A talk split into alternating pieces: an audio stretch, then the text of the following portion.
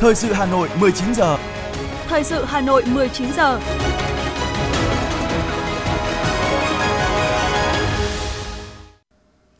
Thanh Hiền và Quang Minh kính chào quý vị các bạn. Bây giờ là chương trình thời sự của Đài Phát thanh và Truyền hình Hà Nội, phát trực tiếp trên sóng phát thanh. Tối nay thứ bảy, ngày 1 tháng 10 năm 2022, chương trình có những nội dung chính sau đây. Chủ tịch nước Nguyễn Xuân Phúc dự lễ phát động hưởng ứng tháng hành động vì người cao tuổi Việt Nam năm 2022. Thủ tướng Phạm Minh Chính chủ trì phiên họp chính phủ tháng 9 và hội nghị trực tuyến với 63 tỉnh, thành phố. Bí thư Thành ủy Hà Nội Đinh Tiến Dũng chủ trì tại điểm cầu Hà Nội. Hà Nội mở thêm 2 điểm giới thiệu và bán sản phẩm ô cốp tại quận Đống Đa. Khai mạc tuần lễ hưởng ứng học tập suốt đời thành phố Hà Nội năm 2022. Tuyến cao tốc Tiên Yên Móng Cái sẽ thu phí từ ngày 5 tháng 10 với mức phí toàn tuyến cho ô tô là từ 132.000 đến 512.000 đồng. Phần tin thế giới có những thông tin Hạ viện Mỹ thông qua dự luật ngân sách giúp tránh đóng cửa chính phủ. Indonesia cấp phép sử dụng vaccine phòng COVID-19 đầu tiên tự sản xuất trong nước. Sau đây là nội dung chi tiết sẽ có trong chương trình. Thưa quý vị, nhân kỷ niệm 73 năm ngày thành lập nước Cộng hòa Nhân dân Trung Hoa, ngày 1 tháng 10 năm 1949, ngày 1 tháng 10 năm 2022, Tổng Bí thư Ban chấp hành Trung ương Đảng Cộng sản Việt Nam Nguyễn Phú Trọng, Chủ tịch nước Cộng hòa xã hội chủ nghĩa Việt Nam Nguyễn Xuân Phúc, Thủ tướng Chính phủ nước Cộng hòa xã hội chủ nghĩa Việt Nam Phạm Minh Chính, Chủ tịch Quốc hội nước Cộng hòa xã hội chủ nghĩa Việt Nam Vương Đình Huệ đã gửi các điện mừng tới Tổng Bí thư Ban chấp hành Trung ương Đảng Cộng sản Trung Quốc, Chủ tịch nước Cộng hòa Nhân dân Trung Hoa Tập Cận Bình, Thủ tướng Quốc vụ viện nước Cộng hòa Nhân dân Trung Hoa Lý Khắc Cường, Ủy viên trưởng Ủy ban Thường vụ Đại hội đại biểu Nhân dân toàn quốc nước Cộng hòa Nhân dân Trung Hoa Lật Chiến Thư. Thưa quý vị các bạn, sáng nay tại Hưng Yên, Chủ tịch nước Nguyễn Xuân Phúc tham dự lễ phát động hưởng ứng tháng hành động vì người cao tuổi Việt Nam năm 2022. Cùng dự có lãnh đạo Bộ Lao động Thương binh và Xã hội, Hội người cao tuổi Việt Nam và lãnh đạo tỉnh Hưng Yên. Phát biểu tại lễ phát động khơi gợi lại tinh thần quyết tâm bảo vệ, xây dựng đất nước của các bậc phụ lão tại Hội nghị Diên Hồng diễn ra vào năm 1284, cùng tinh thần hưởng ứng lời hiệu triệu đoàn kết tất cả các bậc phụ lão năm 1941 của Chủ tịch Hồ Chí Minh. Chủ tịch nước Nguyễn Xuân Phúc nhấn mạnh ý chí vĩ đại của người cao tuổi Việt Nam trong sự nghiệp dựng nước và giữ nước. Qua từng thời kỳ, người cao tuổi là tấm gương sáng, giáo dục tinh thần yêu nước, ý chí tự lực tự cường cho các thế hệ trẻ, là sợi dây bền chặt gắn kết tình làng nghĩa xóm, gia đình dòng họ, gìn giữ và phát huy văn hóa, cốt cách Việt Nam. Trong thời bình, nhiều người cao tuổi là gương điển hình làm kinh tế, lao động sản xuất giỏi, tiếp tục phát huy tâm huyết, kiến thức, kinh nghiệm góp phần xây dựng Đảng, hệ thống chính trị trong sạch, vững mạnh. Cả nước ta hiện có 12 triệu người cao tuổi, trong đó có 10 triệu người cao tuổi là hội viên. Trong những năm qua, Hội Người Cao Tuổi cả nước, trong đó có Hội Người Cao Tuổi của tỉnh Hương Yên, đã tích cực tổ chức tốt tháng hành động và hưởng ứng các phong trào thi đua yêu nước như người cao tuổi tham gia bảo vệ môi trường, xây dựng nông thôn mới, đô thị văn minh. Phong trào khuyến học khuyến tài, Đánh giá cao Trung ương Hội Người Cao Tuổi Việt Nam đã tổ chức lễ phát động năm nay với chủ đề mang ý nghĩa nhân văn sâu sắc là chung tay chăm sóc người cao tuổi có hoàn cảnh khó khăn. Chủ tịch nước mong tinh thần chủ đề của lễ phát động này sẽ lan tỏa sâu rộng, luôn trong nhận thức, trách nhiệm và hành động của các cấp ủy đảng, chính quyền, của mỗi người dân và toàn xã hội để mọi người già, người cao tuổi Việt Nam, đặc biệt là người cao tuổi khó khăn, không nơi nương tựa, luôn nhận được sự quan tâm, giúp đỡ, chăm sóc tận tình như truyền thống kính già, trọng thọ của dân tộc ta. Thưa quý vị các bạn, hiện cả nước có trên 11 triệu người cao tuổi từ 60 tuổi trở lên. Dự báo đến năm 2030, người cao tuổi Việt Nam chiếm 17% dân số và sẽ tăng lên 25% vào năm 2050 hưởng ứng Ngày Quốc tế Người cao tuổi mùng 1 tháng 10 năm nay với chủ đề quan tâm chăm sóc phát huy vai trò người cao tuổi, chủ động thích ứng với già hóa dân số. Hà Nội đã và đang có nhiều dự án và hoạt động cụ thể trong chăm sóc toàn diện người cao tuổi. Trong những năm vừa qua, Ủy ban nhân dân thành phố luôn quan tâm đẩy mạnh công tác tuyên truyền giáo dục trong các tầng lớp nhân dân với các hình thức, phương pháp thích hợp. Do đó, công tác chăm sóc và phát huy vai trò của người cao tuổi đã có nhiều tiến bộ. Các chỉ tiêu kế hoạch, chương trình hành động quốc gia về người cao tuổi được thực hiện 100%, nhiều chỉ tiêu đã hoàn thành sớm hơn so với kế hoạch. Tính đến tháng 6 năm 2022, toàn thành phố có trên 1 triệu người cao tuổi, chiếm tỷ lệ 11,76% dân số thành phố. Trong những năm vừa qua, Hà Nội luôn quan tâm phối hợp, tạo điều kiện để ban đại diện Hội người cao tuổi các cấp, Hội người cao tuổi cơ sở triển khai thực hiện có hiệu quả các nghị quyết, chương trình, kế hoạch của Trung ương và thành phố, tạo điều kiện cho người cao tuổi sống vui, sống khỏe, sống hạnh phúc, sống có ích cho bản thân, gia đình và xã hội.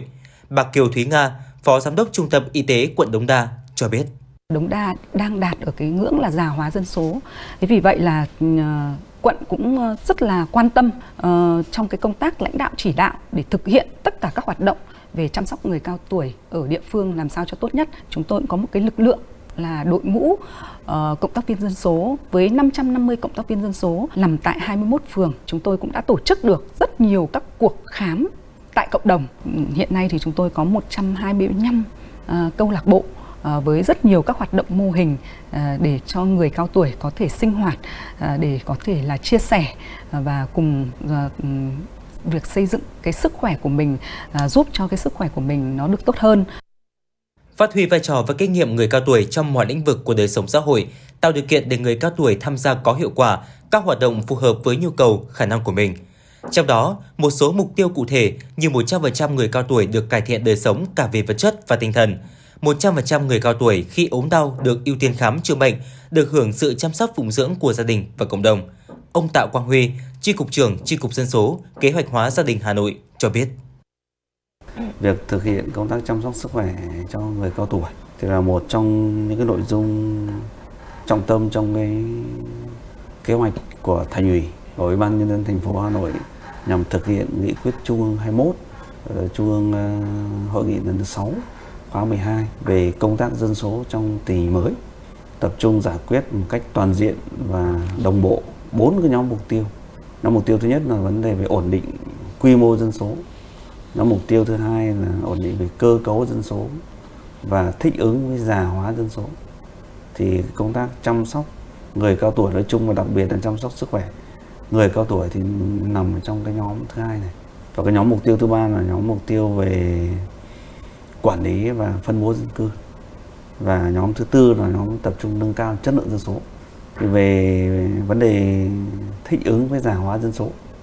thì trong đó thì có một cái nội dung là tập trung ờ, công tác ờ, tuyên truyền thuyết phục vận động để đảm bảo trong trăm các ờ, lãnh đạo các cấp ủy chính quyền nắm được các cái thông tin về già hóa dân số trong lĩnh vực mà chăm sóc sức khỏe người cao tuổi.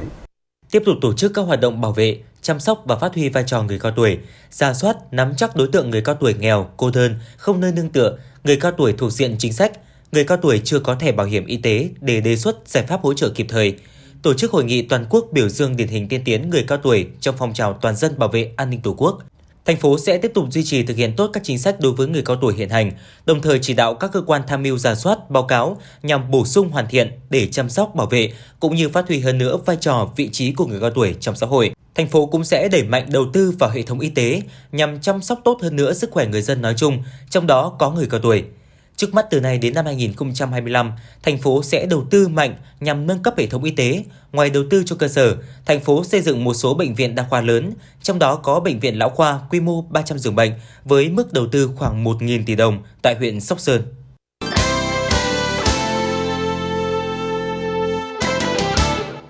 Xin được chuyển sang những thông tin quan trọng khác. Thưa quý vị, sáng nay, tại trụ sở chính phủ, Thủ tướng Phạm Minh Chính chủ trì hội nghị trực tuyến chính phủ với địa phương và phiên họp chính phủ thường kỳ tháng 9 năm 2022. Tham dự phiên họp tại các điểm cầu địa phương có Bí thư Thành ủy Hà Nội Đinh Tiến Dũng, các đồng chí bí thư, chủ tịch Ủy ban nhân dân các tỉnh thành phố trực thuộc trung ương. Phát biểu khai mạc, Thủ tướng Phạm Minh Chính trước hết đề cập tình hình hoàn lưu bão số 4 đã gây mưa lớn, lũ lụt, ngập cục bộ, sạt lở đất tại một số địa phương khu vực miền Trung và Tây Nguyên trong những ngày vừa qua, làm 7 người chết tại Nghệ An, nhiều tài sản của người dân và nhà nước bị thiệt hại. Thủ tướng Chính phủ gửi lời thăm hỏi, chia buồn sâu sắc đến các gia đình có người bị nạn, chia sẻ với những khó khăn, mất mát, vất vả của cấp ủy, chính quyền địa phương và các hộ dân bị ảnh hưởng do đợt bão lũ vừa qua. Thủ tướng đề nghị các bộ ngành địa phương, cơ quan tổ chức thực hiện thật nghiêm túc công điện số 875 ngày 30 tháng 9 năm 2022 yêu cầu các bộ ngành địa phương tập trung khắc phục hậu quả bão số 4 và chủ động ứng phó thiên tai trong thời gian tới – Thủ tướng một lần nữa nhấn mạnh tinh thần tuyệt đối không chủ quan, lơ là, mất cảnh giác trước bão lũ, thiên tai. Các cơ quan phải bám sát tình hình, vận động hướng dẫn người dân, có những việc phải cương quyết thì mới tránh được những sự cố, hạn chế tối đa thiệt hại, nhất là thiệt hại về người. Thủ tướng đề nghị các đại biểu tập trung đánh giá tình hình tháng 9 và 9 tháng vừa qua, kết quả đạt được, tồn tại, hạn chế, nguyên nhân, nhất là nguyên nhân chủ quan, các bài học kinh nghiệm, dự báo tình hình thời gian tới trong tháng 10, những tháng cuối năm, đề xuất các nhiệm vụ giải pháp mới để ứng phó với những vấn đề nổi lên ngoài các nhiệm vụ giải pháp thường xuyên đã được đề ra. Thưa quý vị, Hà Nội là thành phố đầu tiên trong cả nước đã phê duyệt quy hoạch chung không gian xây dựng ngầm đô thị trung tâm thành phố Hà Nội đến năm 2030, tầm nhìn đến năm 2050. Để quy hoạch sớm được thực hiện hóa, nhiều ý kiến cho rằng thành phố cần khẩn trương xây dựng kế hoạch cụ thể với từng mốc thời gian cùng nguồn lực thực hiện tương ứng. Ngày 24 tháng 1 năm 2022, Bộ Chính trị ban hành nghị quyết số 06 về quy hoạch, xây dựng, quản lý và phát triển bền vững đô thị Việt Nam đến năm 2030, tầm nhìn đến năm 2045 đã xác định tổ chức quy hoạch, xây dựng và phát triển đô thị, vùng đô thị, nhất là quy hoạch xây dựng hạ tầng kỹ thuật, hạ tầng xã hội, khu công cộng, quy hoạch quản lý sử dụng không gian nổi, không gian ngầm và hệ thống công trình ngầm đô thị. Thấy rõ tầm quan trọng của không gian ngầm, Hà Nội đã nghiên cứu từ nhiều năm và đến tháng 3 năm 2022, Ủy ban dân thành phố Hà Nội chính thức phê duyệt đồ án quy hoạch chung không gian xây dựng ngầm đô thị trung tâm thành phố đến năm 2030, tầm nhìn đến năm 2050 nhằm đáp ứng yêu cầu quản lý nhà nước về xây dựng, quản lý và sử dụng công trình ngầm, khu vực đô thị trung tâm nhằm đáp ứng yêu cầu quản lý nhà nước về xây dựng, quản lý và sử dụng công trình ngầm khu vực đô thị trung tâm, đồng thời nhằm khớp nối, kết nối đồng bộ các không gian xây dựng ngầm trên địa bàn thành phố. Việc thành phố Hà Nội là đô thị đầu tiên trong cả nước phê duyệt quy hoạch không gian ngầm cho thấy sự cố gắng rất lớn của các đơn vị tư vấn, sự đóng góp của chuyên gia, bản quy hoạch được duyệt đã mở ra một giai đoạn xây dựng phát triển đô thị không chỉ là chiều ngang mà còn là chiều sâu, tạo một hệ thống không gian đô thị đồng bộ và khai thác có hiệu quả nguồn lực tài nguyên đất đai. Kiến trúc sư Đào Ngọc Nghiêm nhận định. Chúng ta phải tính toán đến cái cơ chế chính sách để tạo điều kiện kêu gọi đầu tư được. Bởi vì xây ngầm sẽ tốn kém rất lớn so với ở trên mặt đất. Thế thì khi họ đã đầu tư xây ngầm thì quyền lợi của các nhà đầu tư nhất là ngoài vốn ngân sách ra thì chúng ta phải có những cái chú trọng hơn để cho nó có hài hòa chứ không xem xét xây dựng dưới đất cũng như xây dựng trên mặt đất được thì cái này là cơ chế phải có các chuyên gia cho rằng, sau khi bản quy hoạch chung được phê duyệt, thành phố Hà Nội cần sớm xây dựng kế hoạch cụ thể để triển khai thực hiện với thời gian cùng các nguồn lực tương ứng. Việc xây dựng và vận hành công trình ngầm phải dùng công nghệ, kỹ thuật, thiết bị phức tạp nên chi phí thường cao hơn nhiều so với công trình trên mặt đất. Do đó, thành phố cần xây dựng cơ chế chính sách huy động khu vực tư nhân tham gia, hợp tác công tư trong xây dựng công trình ngầm. Trước mắt, xây dựng ga tàu điện ngầm là trung tâm do nhà nước đầu tư phối hợp với các nhà đầu tư khác xây dựng các trung tâm công cộng, thương mại, dịch vụ đi cùng. Chuyên gia giao thông Đình Quốc Thái nhận định. Bất kỳ một cái đô thị lớn nào trên thế giới đều phát triển rất mạnh về không gian ngầm hay là về các cái công trình ngầm nói riêng. Thế thì với thủ đô Hà Nội nó cũng sẽ là một cái xu hướng đi tất yếu thôi đó là xu hướng khách quan. Còn về vấn đề chủ quan thì chúng ta cũng thấy rằng là rõ ràng trong bốn quận nội đô của thành phố Hà Nội là đã gần như là có thể nói rằng là không còn đất để chúng ta phát triển ờ, ở cái phần không gian nổi nữa. Vậy thì chắc chắn là chúng ta phải, phải phát triển các cái ờ, công trình ngầm, phát triển cái hệ thống không gian ngầm ở dưới để có thể đáp ứng được những, cái nhu cầu về vấn đề giao thông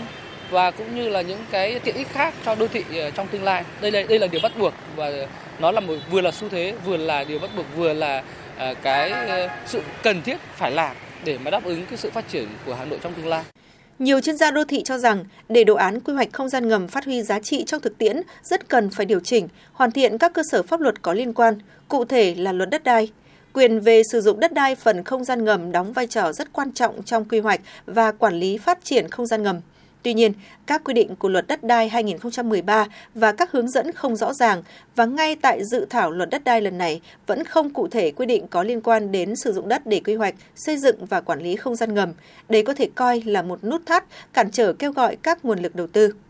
Đặc biệt, để không làm ảnh hưởng đến quá trình thi công các công trình ngầm, cũng cần hoàn thiện và tháo gỡ những vướng mắc về tiêu chuẩn, quy chuẩn, định mức kinh tế, kỹ thuật liên quan đến quy hoạch, xây dựng công trình ngầm về độ an toàn, chiếu sáng, phòng cháy chữa cháy, cấp thoát nước, quy định vùng hạn chế, phạm vi bảo vệ và hành lang an toàn của công trình ngầm, đặc biệt là các tuyến tàu điện ngầm. Viện Quy hoạch xây dựng Hà Nội cho biết, sau khi đồ án quy hoạch không gian ngầm đô thị trung tâm được duyệt, thành phố Hà Nội đã chỉ đạo các đơn vị sở ngành chức năng thực hiện những bước tiếp theo, trong đó có giao Viện Quy hoạch xây dựng Hà Nội chủ trì, phối hợp với đơn vị liên quan, giả soát đề xuất danh mục các khu vực lập quy hoạch chi tiết không gian xây dựng ngầm cho các khu vực đô thị.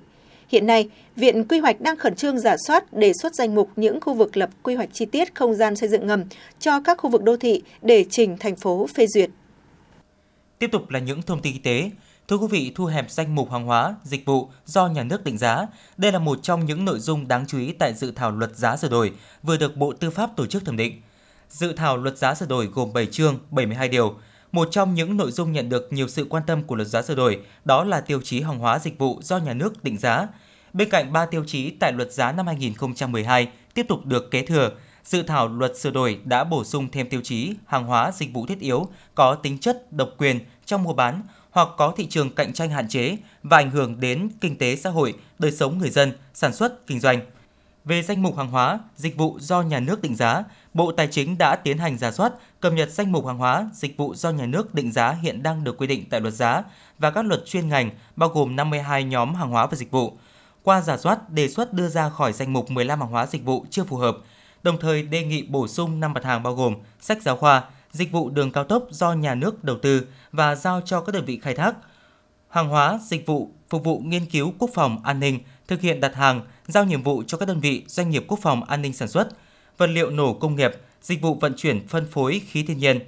Theo đánh giá bước đầu của Bộ Tư pháp, cơ quan chủ trì soạn thảo cần ra soát kỹ quy định của luật tổ chức chính phủ, luật tổ chức chính quyền địa phương, các nghị định quy định chức năng, quyền hạn của Bộ để bảo đảm phân cấp phân quyền hợp lý. Ngoài ra, cần quy định rõ điều kiện thành lập doanh nghiệp, chi nhánh thẩm định giá, tiêu chí để cấp giấy chứng nhận đủ điều kiện kinh doanh thẩm định giá cho doanh nghiệp, đảm bảo tính minh bạch, khả thi và phù hợp với luật đầu tư. Thưa quý vị các bạn, hôm nay Sở Công Thương Hà Nội phối hợp với Ủy ban dân quận Đống Đa tổ chức khai trương hai điểm giới thiệu và bán sản phẩm ô cốp. Điểm giới thiệu và bán sản phẩm ô cốp trên địa bàn quận Đống Đa được khai trương tại công ty trách nhiệm hữu hạn siêu thị Hoàng Cầu, ngõ 59 phường Ô Chợ Dừa và cửa hàng tại nhà B11 Kim Liên, phường Kim Liên – Tại hai điểm giới thiệu và bán sản phẩm ô cốp, công ty trách nhiệm hữu hạn siêu thị Hoàng Cầu sẽ trưng bày giới thiệu và tiêu thụ 60 sản phẩm ô cốp của 13 doanh nghiệp, đơn vị như bánh kẹo truyền thống các loại, mật ong, tinh dầu, bún miến khô, tương ớt, nông sản vùng cao – trong thời gian tới, Sở Công Thương sẽ tiếp tục phối hợp với các quận, huyện phát triển thêm các điểm giới thiệu và bán sản phẩm ô cốp trên địa bàn, đồng thời phối hợp với các tỉnh thành đưa các sản phẩm ô cốp, đặc sản vùng miền giới thiệu đến người tiêu dùng thủ đô, tiêu thụ, qua đó mở rộng mạng lưới điểm giới thiệu, quảng bá và bán sản phẩm. Tiếp tục là một số thông tin về thị trường tiêu dùng đáng chú ý trong ngày hôm nay. Thưa quý vị, ngày cuối tuần cũng là ngày đầu tiên của tháng 10, giá vàng nơi tăng nơi giảm. Cụ thể sáng nay, công ty trách nhiệm hữu hạn một thành viên vàng bạc đá quý Sài Gòn niêm yết giá vàng miếng SJC ở mức 65,2 triệu đồng trên một lượng mua vào và 66,2 triệu đồng trên một lượng bán ra, giảm 200.000 đồng trên một lượng so với cuối ngày hôm qua. Tập đoàn Phú Quý cũng giảm 200.000 đồng trên một lượng mỗi chiều, để là 65,2 triệu đồng trên một lượng mua vào và 66,2 triệu đồng trên một lượng bán ra. Tương tự, công ty trách nhiệm hữu hạn Bảo Tín Minh Châu niêm yết giá vàng miếng SJC ở mức 65,45 triệu đồng trên một lượng mua vào và 66,4 triệu đồng trên một lượng bán ra, thấp hơn cuối ngày hôm qua là 200.000 đồng trên một lượng mỗi chiều. Trên thị trường quốc tế, phiên giao dịch đêm qua, giá vàng được quy đổi thấp hơn giá vàng trong nước khoảng 18 triệu đồng trên một lượng. Từ hôm nay, giá ga bán lẻ trong nước tiếp tục giảm với mức giảm bình quân 1.500 đồng một kg so với tháng trước. Cụ thể, giá ga bình Petrolimex bán lẻ tháng 10 năm 2022 tại thị trường Hà Nội là 407.300 đồng một bình dân dụng, 1.628.900 đồng một bình công nghiệp, lần lượt giảm 15.800 đồng một bình 12 kg và 63.400 đồng một bình 48 kg. Như vậy, đây là tháng thứ 6 liên tiếp giá ga giảm ở thị trường bán lẻ trong nước. Tính từ đầu năm 2022 đến nay, giá ga bán lẻ trong nước đã có 3 lần tăng giá và 7 lần giảm giá. Thép trong nước hôm nay vẫn giữ ổn định sau phiên tăng thứ ba liên tiếp từ ngày 31 tháng 8, tăng mạnh nhất gần 900.000 đồng trên một tấn. Tổng mức tăng của giá thép sau 3 lần liên tiếp từ ngày 31 tháng 8 đến nay là hơn 2 triệu đồng trên một tấn. Theo đó, thép Việt Nhật tăng lần lượt là 880.000 đồng trên một tấn và 470.000 đồng trên một tấn đối với thép cuộn CP240 và thép thanh vằn D10 CP300 sau điều chỉnh, giá hai loại thép này lần lượt là 12,02 triệu đồng trên một tấn và 12,22 triệu đồng trên một tấn. Giá lúa gạo hôm nay tại các tỉnh đồng bằng sông Cửu Long duy trì ổn định trong phiên cuối tuần, thị trường giao dịch trầm lắng. Cụ thể, nếp khô An Giang đang được thương lái thu mua ở mức 8.600 đến 8.800 đồng kg, nếp Long An khô 8.500 đến 8.800 đồng kg, Lúa OM 18 đang được thương lái thu mua tại ruộng với mức 5.500 đến 5.700 đồng kg. Với mặt hàng gạo, Giá gạo nguyên liệu thành phẩm chững lại sau phiên điều chỉnh giá, hiện giá gạo nguyên liệu IR 504 ở mức 8.700 đồng kg, gạo thành phẩm duy trì ổn định ở mức 9.300 đồng kg. Thưa quý vị và các bạn, tiếp nối thành công của chương trình số 02 về phát triển nông nghiệp xây dựng nông thôn mới nâng cao đời sống nông dân giai đoạn 2016-2022, Thành ủy Hà Nội đã ban hành chương trình số 04 về đẩy mạnh thực hiện hiệu quả chương trình mục tiêu quốc gia xây dựng nông thôn mới gắn với cơ cấu lại ngành nông nghiệp và phát triển kinh tế nông thôn, nâng cao đời sống vật chất tinh thần của nhân dân giai đoạn 2021-2025. Chương trình này với nhiều nét mới đã và đang hướng tới mục tiêu phát triển mạnh mẽ hơn nữa nông nghiệp, nông dân và nông thôn. Từ khi nhà nước tạo điều kiện cho người dân dồn ô đổ thừa và khuyến khích dồn ô chuyển đổi, nên chỉ sau một thời gian ngắn, hàng trăm hecta đất lúa kém hiệu quả đã khoác lên mình tấm áo mới với thủy sản, thủy cầm, cây ăn quả, rau an toàn, lúa chất lượng cao. Các mô hình này đều cho giá trị kinh tế vượt trội. Ông Nguyễn Duy Hùng, xã Trung Tú, huyện Ứng Hòa cho biết. Ra là đầu tiên thì mình cũng lúc đấy là cũng sợ không thành công. Vì lúc đấy nhiều người dân ý thức với mình bảo là ý thức người ta bảo là phải bám cái ruộng mà cấy lúa không cấy lúa là chết. Chuyên sâu về con cá thì đúng về cái mô hình thủy sản thì tôi thấy là nó hiệu quả và người nông dân mình biết được tiếp xúc với họ kỹ thuật, được làm theo cái mô hình kỹ thuật vừa đảm bảo về về cái an toàn thực phẩm rồi an toàn cho bản thân tạo được cái giá trị thẳng dư làm như này mấy năm thì mình cũng có thể là mình thấy nó xoay sở nó thoải mái. Tức là kinh tế mình nó có ổn định có đồng ăn đồng đồng để thì nó nó thoải mái. Hiệu quả đã hơn rồi nhưng mà số nhân lực lại ít hơn ở huyện Thanh Oai, nhiều mô hình sản xuất mang lại giá trị cao cho người nông dân cũng đã được hình thành trên chính những chân ruộng cấy lúa kém hiệu quả. Với trại chăn nuôi Hoàng Long, mỗi năm có thể cung cấp ra thị trường hàng nghìn lợn giống và hàng trăm tấn lợn thương phẩm, doanh thu từ 50 đến 70 tỷ đồng mỗi năm. Hay những vườn lan, vườn dưa lưới mới được hình thành một vài năm gần đây cũng cho doanh thu hàng tỷ đồng. Ông Nguyễn Trọng Long, giám đốc hợp tác xã chăn nuôi Hoàng Long, huyện Thanh Oai cho biết.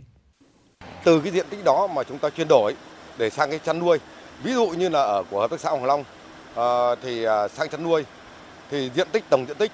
cả thuê mướn cả của các thành viên là có 5 hecta. À, thế nhưng mà đem lại một cái hiệu quả kinh tế thì có thể nói là gấp nhiều nhiều lần so với trồng lúa. Chuyển đổi cơ cấu cây trồng vật nuôi không chỉ mở hướng cho nông dân Hà Nội làm giàu trên đất lúa kém hiệu quả, mà còn từng bước hình thành những vùng chuyên canh có thể đưa công nghệ cao vào sản xuất, từ đó làm gia tăng giá trị cho sản phẩm nông nghiệp.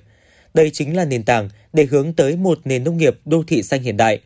Sau gần 15 năm triển khai nghị quyết số 26 đã tạo làn gió mới, động viên khích lệ người nông dân đổi mới tư duy, tiên phong sản xuất, tạo tiền đề cho nông nghiệp phát triển theo hướng hiện đại, đời sống vật chất tinh thần của người dân khu vực nông thôn ngày càng nâng cao. Gắn với mục tiêu phát triển nông nghiệp của nghị quyết số 26, Hà Nội tập trung đẩy mạnh triển khai các mô hình ứng dụng công nghệ cao, đặc biệt là trong các doanh nghiệp, hợp tác xã và trang trại. Đến nay, Hà Nội đã xây dựng được 164 mô hình sản xuất nông nghiệp ứng dụng công nghệ cao. Giá trị sản phẩm nông nghiệp công nghệ cao hiện chiếm khoảng 35% tổng giá trị sản xuất nông nghiệp toàn thành phố. Ông Chu Phú Mỹ, Giám đốc Sở Nông nghiệp và Phát triển Nông thôn Hà Nội cho biết. Khi chuyển đổi thì tiếp tục hình thành à, mở rộng ra các vùng à, chuyên nghiệp tập trung thì cũng là có điều kiện để mà ứng dụng các cái tiến bộ kỹ thuật đưa các giống cây, giống con mới và các cái kỹ thuật nông nghiệp cao vào sản xuất thì à, các ờ, trang trại các cái chủ ờ, mà dồn ruộng và ờ, tích tụ được đất thì cũng có điều kiện để mà mở rộng sản xuất cũng như là ứng dụng các cái giống mới con giống con mới cây mới và các cái kỹ thuật canh tác nông nghiệp công nghệ sản xuất thì bảo là đem lại hiệu quả rất tốt. Cùng với những chính sách đã ban hành, Hà Nội còn bố trí nguồn lực rất lớn để tạo điều kiện cụ thể hóa mục tiêu mà nghị quyết số 26 hướng đến. Theo thống kê của Văn phòng Điều phối Xây dựng Nông thôn mới, trong khoảng 12 năm từ năm 2008 đến năm 2020, thành phố đã huy động tổng kinh phí 165.356 tỷ đồng. Thực hiện nghị quyết số 26 trong tổng nguồn vốn huy động ngoài ngân sách đạt khoảng 18.600 tỷ đồng. Trên cơ sở phát huy thế mạnh và những đặc thù riêng có, Hà Nội đã kiên trì mục tiêu cơ cấu lại ngành nông nghiệp theo hướng hiện đại, nâng cao giá trị gắn với xây dựng nông thôn mới. Từ đó tạo bước đột phá trong ngành nông nghiệp thủ đô, giúp nâng cao giá trị sản xuất, tăng thu nhập cho người dân – với cách làm bài bản, nghị quyết số 26 đã thực sự đi vào cuộc sống, tạo bước chuyển căn bản đến mọi mặt đời sống nông thôn ngoại thành Hà Nội.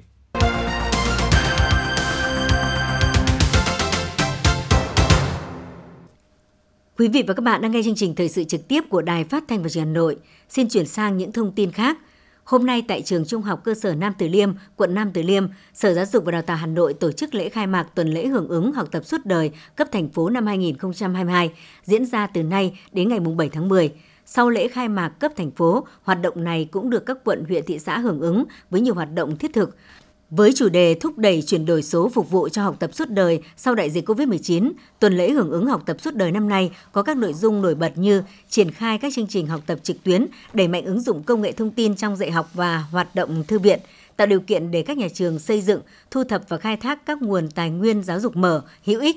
Ngay sau lễ khai mạc, tại trường Trung học cơ sở Nam Từ Liêm, nhiều cán bộ quản lý, giáo viên và học sinh đã cùng tham gia chương trình giao lưu, chia sẻ kinh nghiệm với chủ đề thúc đẩy chuyển đổi số phục vụ học tập suốt đời sau đại dịch COVID-19. Tại sự kiện, ban tổ chức đã trao quà cho 20 học sinh vượt khó trong học tập. Hôm nay ngày 1 tháng 10, Bộ Giáo dục và Đào tạo thông tin về tình hình tuyển sinh đại học cao đẳng giáo dục mầm non đợt 1 năm 2022. Tính đến 17 giờ ngày 30 tháng 9 năm 2022, thời điểm đóng hệ thống hỗ trợ tuyển sinh chung, có 463.440 thí sinh hoàn thành xác nhận nhập học trực tuyến trên hệ thống, đạt tỷ lệ 81,7% so với số thí sinh trúng tuyển. Theo Bộ Giáo dục và Đào tạo, thí sinh là những người được hưởng lợi nhất. Đến nay, hầu hết các trường hợp thí sinh đã có sai sót được giải quyết, số còn lại đang được các trường tiếp tục giả soát và xử lý, đảm bảo đầy đủ quyền lợi chính đáng của thí sinh. Bộ Giáo dục và Đào tạo sẽ tiếp tục lắng nghe các ý kiến, giả soát, đánh giá lại toàn bộ quy trình và chức năng của hệ thống phần mềm để điều chỉnh, cải tiến và hoàn thiện cho phương án tuyển sinh đại học cao đẳng giáo dục mầm non năm 2023 và các năm tiếp theo. Từ ngày hôm nay mùng 1 tháng 10, người sử dụng lao động sẽ không còn được giảm mức đóng bảo hiểm thất nghiệp. Mức đóng bảo hiểm thất nghiệp sẽ quay về mức 1% quỹ tiền lương tháng của những người lao động thuộc đối tượng tham gia bảo hiểm thất nghiệp – Trước đó, người sử dụng lao động được giảm mức đóng từ 1% xuống bằng 0% quỹ tiền lương tháng của những người lao động thuộc đối tượng tham gia bảo hiểm thất nghiệp trước ngày 1 tháng 10 năm 2021. Cũng từ ngày hôm nay, Nghị định số 53 có hiệu lực quy định về việc hệ thống thông tin đang được sử dụng vào mục đích xâm phạm an ninh quốc gia, trật tự an toàn xã hội sẽ bị đình chỉ, tạm đình chỉ hoặc yêu cầu tạm ngừng hoạt động của hệ thống thông tin, thu hồi tiền miền. Theo đó, hai trường hợp áp dụng bao gồm có tài liệu chứng minh hoạt động của hệ thống thông tin là vi phạm pháp luật về an ninh quốc gia, an ninh mạng. Hệ thống thông tin đang được sử dụng vào mục đích xâm phạm an ninh quốc gia, trật tự an toàn xã hội. Nghị định cũng quy định trình tự, thủ tục thực hiện biện pháp yêu cầu xóa bỏ thông tin trái pháp luật hoặc thông tin sai sự thật trên không gian mạng, xâm phạm an ninh quốc gia, trật tự, an toàn xã hội, quyền và lợi ích hợp pháp của cơ quan, tổ chức và cá nhân. Từ ngày 10 tháng 10, trong tiêu chuẩn về trình độ đào tạo, bồi dưỡng của viên chức phóng viên, biên tập viên ở cả 3 hạng 1, 2, 3 sẽ không yêu cầu chứng chỉ ngoại ngữ, tin học. Thông tin mới này sẽ có hiệu lực thay thế cho thông tư liên tịch ngày 7 tháng 4 năm 2016. Bộ Thông tin và Truyền thông vừa thông tin kết quả làm việc, thanh tra, kiểm tra đối với 16 cơ quan báo chí giai đoạn 1 đến hết tháng 9 năm 2022 theo đó, Bộ đã ban hành 11 quyết định xử phạt vi phạm hành chính với tổng số tiền là 616,5 triệu đồng do báo hóa tạp chí có biểu hiện tư nhân hóa báo chí. Từ tháng 10 năm nay, Bộ Thông tin và Truyền thông sẽ tiếp tục triển khai giai đoạn 2 kế hoạch xử lý tình trạng báo hóa tạp chí, biểu hiện tư nhân hóa báo chí, thanh tra, kiểm tra, đánh giá, xem xét hoạt động đối với khoảng 15 cơ quan báo chí. Bộ Thông tin và Truyền thông cương quyết xử lý nghiêm minh nếu phát hiện sai phạm, thậm chí tước quyền sử dụng giấy phép đối với những cơ quan báo chí để xảy ra sai phạm nghiêm trọng, kéo dài, không nhận thức được việc khắc phục sai phạm. Đồng thời, phối hợp với Ban tuyên giáo Trung ương xem xét, kiến nghị xử lý trách nhiệm cơ quan chủ quản báo chí, người đứng đầu cơ quan báo chí.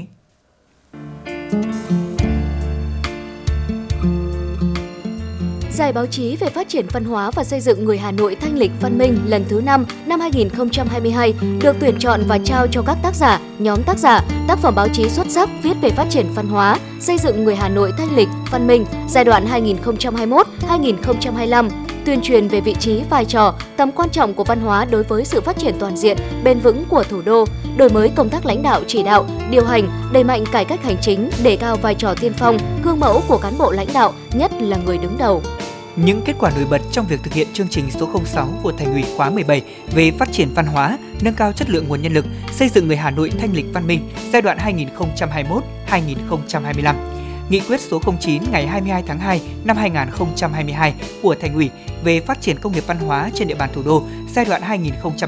2021-2025, định hướng đến năm 2030, tầm nhìn đến năm 2045, gắn với thực hiện hai quy tắc ứng xử của thành phố.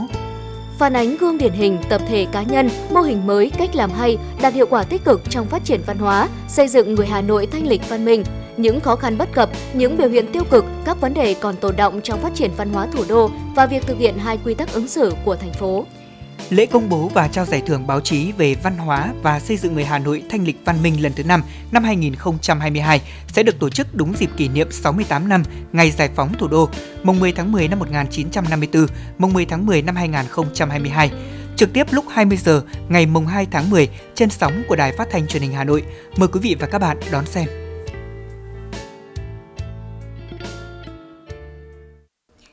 Thưa quý vị và các bạn, sáng nay Bệnh viện Đa khoa Đông Anh đã tổ chức hội nghị khoa học lần thứ nhất chuyên ngành ngoại khoa, sản phụ khoa, gây mê hồi sức. Tại hội nghị, bệnh viện đã ra mắt cuốn Kỳ yếu Hội nghị khoa học Bệnh viện Đa khoa Đông Anh lần thứ nhất, gồm 16 bài thuộc 3 chuyên ngành ngoại khoa, sản phụ khoa và gây mê hồi sức như kết quả bơm xi măng có bóng qua da, điều trị xẹp thân đốt sống ngực, thắt lưng do loãng xương – đánh giá xử trí chữa sẹo mổ lấy thai bằng phương pháp hút thai dưới siêu âm đều do bệnh viện thực hiện là bệnh viện hạng 2 của thành phố với 400 giường kế hoạch, 638 giường thực kê với tổng số 490 cán bộ, nhân viên công tác ở 25 khoa phòng. Mỗi năm bệnh viện có 15 đến 20 đề tài nghiên cứu khoa học cấp cơ sở. Bệnh viện còn tích cực phối hợp với các trường đại học y dược, các bệnh viện trung ương và thành phố triển khai nhiều đề tài nghiên cứu khoa học cấp thành phố và cấp bộ. Thưa quý vị, trên địa bàn thành phố Hà Nội nói riêng, cả nước nói chung thời gian gần đây đã liên tiếp xảy ra các vụ tai biến do phẫu thuật thẩm mỹ tại các cơ sở dịch vụ thẩm mỹ trái phép.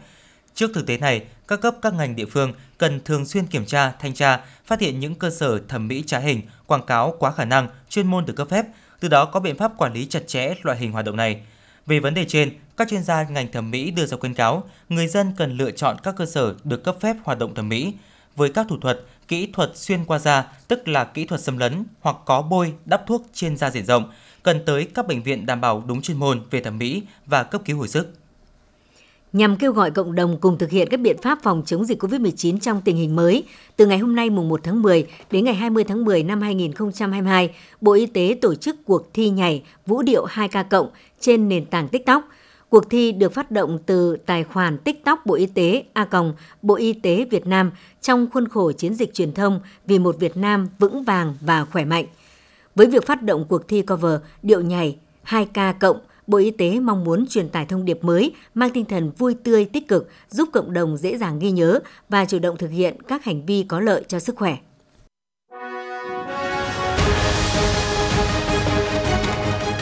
FM90 cập nhật trên mọi cung đường. FM 90 cập nhật trên mọi cung đường.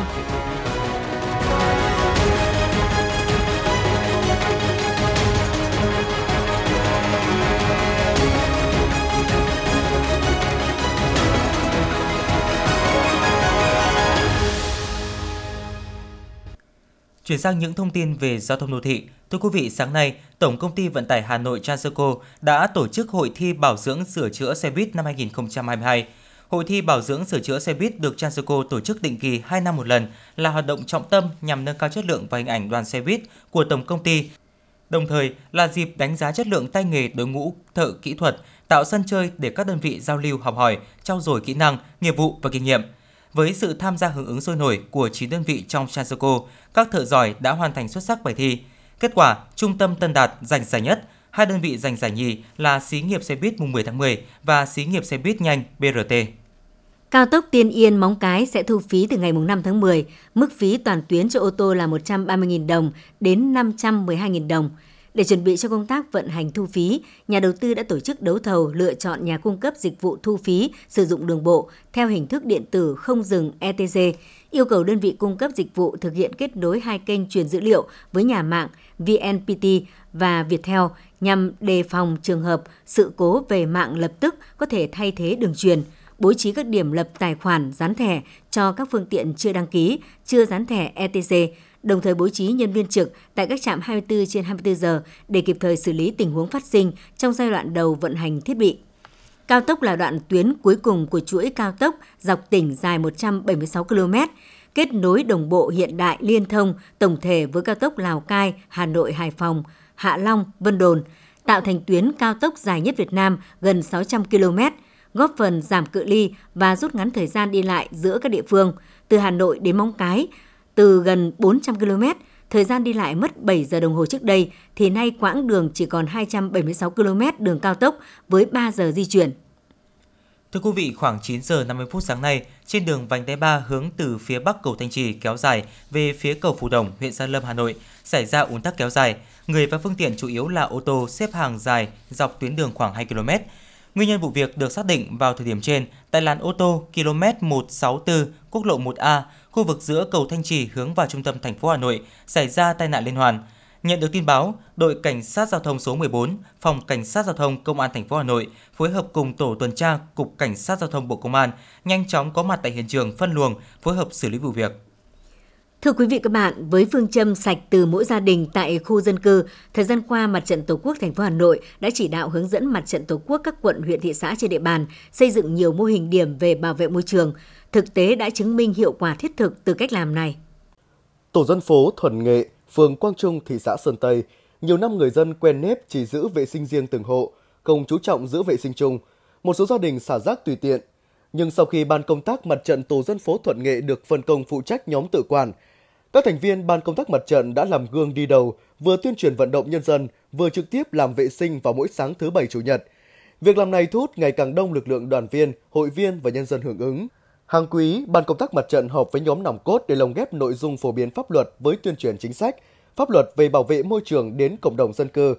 Kết quả hiện hữu là những sân chơi được cải tạo, những đoạn đường nở hoa, tạo tiền đề quan trọng cho việc nâng cao ý thức, tạo thói quen ứng xử văn minh, văn hóa, thanh lịch của người Hà Nội – Bà Nguyễn Thị Huệ chia sẻ. Nói chung là chúng bà con nhân dân đây rất phấn khởi, cũng được quan tâm nên làm lại đường hè phố rồi cống đường phố rất là sạch sẽ, văn minh đô thị cũng được nâng lên. Nhất là khu vực vườn hoa trước đây rất là bẩn nhưng mà chúng tôi cũng đã vận động nhân dân là làm sạch sẽ để bây giờ có một cái vườn hoa sạch sẽ cho mọi người đến vui chơi. Là đơn vị đầu tiên được chọn làm điểm khu dân cư bảo vệ môi trường của thành phố, tổ dân phố số 10 phường Việt Hưng, quận Long Biên – đã triển khai tích cực ý thức về công tác tự quản bảo vệ môi trường trong nhân dân được nâng lên rõ rệt. Từ khi thực hiện mô hình, cán bộ đảng viên đã gương mẫu giữa nhà sạch, ngõ sạch, đổ rác đúng giờ và tổng vệ sinh khu dân cư vào thứ bảy hàng tuần. Thấy cán bộ đảng viên làm, bà con làm theo. Giờ đây tổ dân phố số 10 luôn sạch đẹp, không còn những điểm đen về rác tại ngã ba, chân cột điện, xung quanh chợ hay các cửa hàng ăn uống. Ông Đinh Công Luận, phường Việt Hưng, quận Long Biên cho biết. À, cái mô hình điểm của tổ dân phố số 10 thì chính nó là cái sự phát huy cái sự vào cuộc của người dân. Và thực ra thì các người, người hộ dân và người dân trên địa bàn tổ 10 thì cũng đã rất tích cực cái này để làm những việc từ cái nhỏ nhất để tạo lên một cái cái cái vệ sinh môi trường ngay trong tổ dân phố. Và từ cái đó thì nó lan tỏa ra các tổ dân phố khác. Thì chúng tôi cho rằng là cái sự vào cuộc của mặt trận và xây dựng cái mô hình điểm này nó cũng đã bước đầu hiệu quả. Bởi vì cái đạt được của cái vệ sinh môi trường tự quản chính là người dân ở đó được hưởng đầu tiên chứ không phải là mình làm để lấy hình thức ngõ xóm sạch nhà cửa sạch sẽ thì chính là người dân ở đó là được hưởng đầu tiên từ việc triển khai mô hình điểm khu dân cư tự quản môi trường Mặt trận Tổ quốc thành phố Hà Nội đã chỉ đạo xây dựng được hàng nghìn mô hình khu dân cư tự quản bảo vệ môi trường. Ban công tác mặt trận khu dân cư đã phối hợp với các tổ chức chính trị và các tổ dân phố trong khu dân cư thực hiện nếp sống văn minh trong giao tiếp, kế thừa và phát huy nét đẹp văn hóa của người Hà Nội thanh lịch văn minh. Ông Nguyễn Sĩ Trường, Phó Chủ tịch Ủy ban Mặt trận Tổ quốc thành phố Hà Nội cho biết. Ờ, mặt trận Tổ quốc thành phố chúng tôi trong thời gian vừa qua thì cũng đã phát huy được cái ờ, vai trò đoàn kết ờ, của nhân dân để đẩy mạnh công tác tuyên truyền, vận động người dân tham gia chung tay bảo vệ môi trường. Những mô hình khu dân cư tự quản bảo vệ môi trường hay là các tuyến đường do mặt trận tổ quốc và các đoàn thể tự quản để làm đẹp, làm khang trang, rồi những cái tuyến đường ờ, nở hoa, tuyến phố bích họa hay là các mô hình ờ, của hội phụ nữ, hội cựu chiến binh, đoàn thanh niên như là gia đình tình nguyện, cộng đồng tình nguyện. Thì cùng với cái việc tuyên truyền thì chúng tôi cũng tích cực tổ chức các cái lớp tập huấn cho đội ngũ cán bộ mặt trận các cấp về công tác bảo vệ môi trường rồi là tập huấn cho người dân cho những các cơ sở sản xuất kinh doanh và làm các cái chế phẩm sinh học để mà xử lý các cái mùi hôi từ rác rồi mùi hôi thối từ các cái, chuồng trại cùng với những cái hoạt động đó nữa thì chúng tôi cũng quan tâm đến công tác kiểm tra giám sát à, cái việc thực hiện các cái chính sách về môi trường Thực tế cho thấy ở đâu có sự quan tâm của cấp ủy chính quyền tham gia cùng mặt trận Tổ quốc chỉ đạo việc xây dựng mô hình tự quản bảo vệ môi trường thì ở đó phát huy được trách nhiệm, ý thức tự giác của cả cá nhân, hộ gia đình và cộng đồng. Thời gian tới, Mặt trận Tổ quốc Hà Nội tiếp tục lồng ghép mô hình khu dân cư tự quản bảo vệ môi trường với cuộc vận động xây dựng nông thôn mới, đô thị văn minh, nâng cao ý thức trách nhiệm của mỗi cá nhân và cả cộng đồng trong công tác bảo vệ môi trường, góp phần xây dựng thủ đô ngày thêm xanh sạch đẹp, văn minh.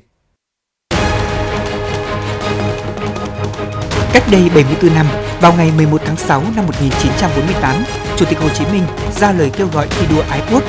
Với nội dung chỉ có 441 từ, lời kêu gọi của người đã làm dấy lên một phong trào lớn và còn nguyên giá trị đến tận hôm nay và chắc chắn sẽ còn lâu hơn nữa. Ra đời năm 1992, phong trào Người tốt việc tốt là sự sáng tạo tiếp theo của phong trào thi đua yêu nước, góp phần làm cho hình thức, nội dung thi đua yêu nước ngày càng phong phú, hiệu quả và thiết thực, là địa phương đầu tiên trong cả nước phát động và tổ chức phong trào thi đua Người tốt việc tốt. Đến nay, sau tròn 30 năm triển khai thực hiện phong trào Người tốt việc tốt đã lan tỏa sâu rộng trong các ngành, các cấp và nhân dân thủ đô và thực sự trở thành nét văn hóa của người dân Hà Nội.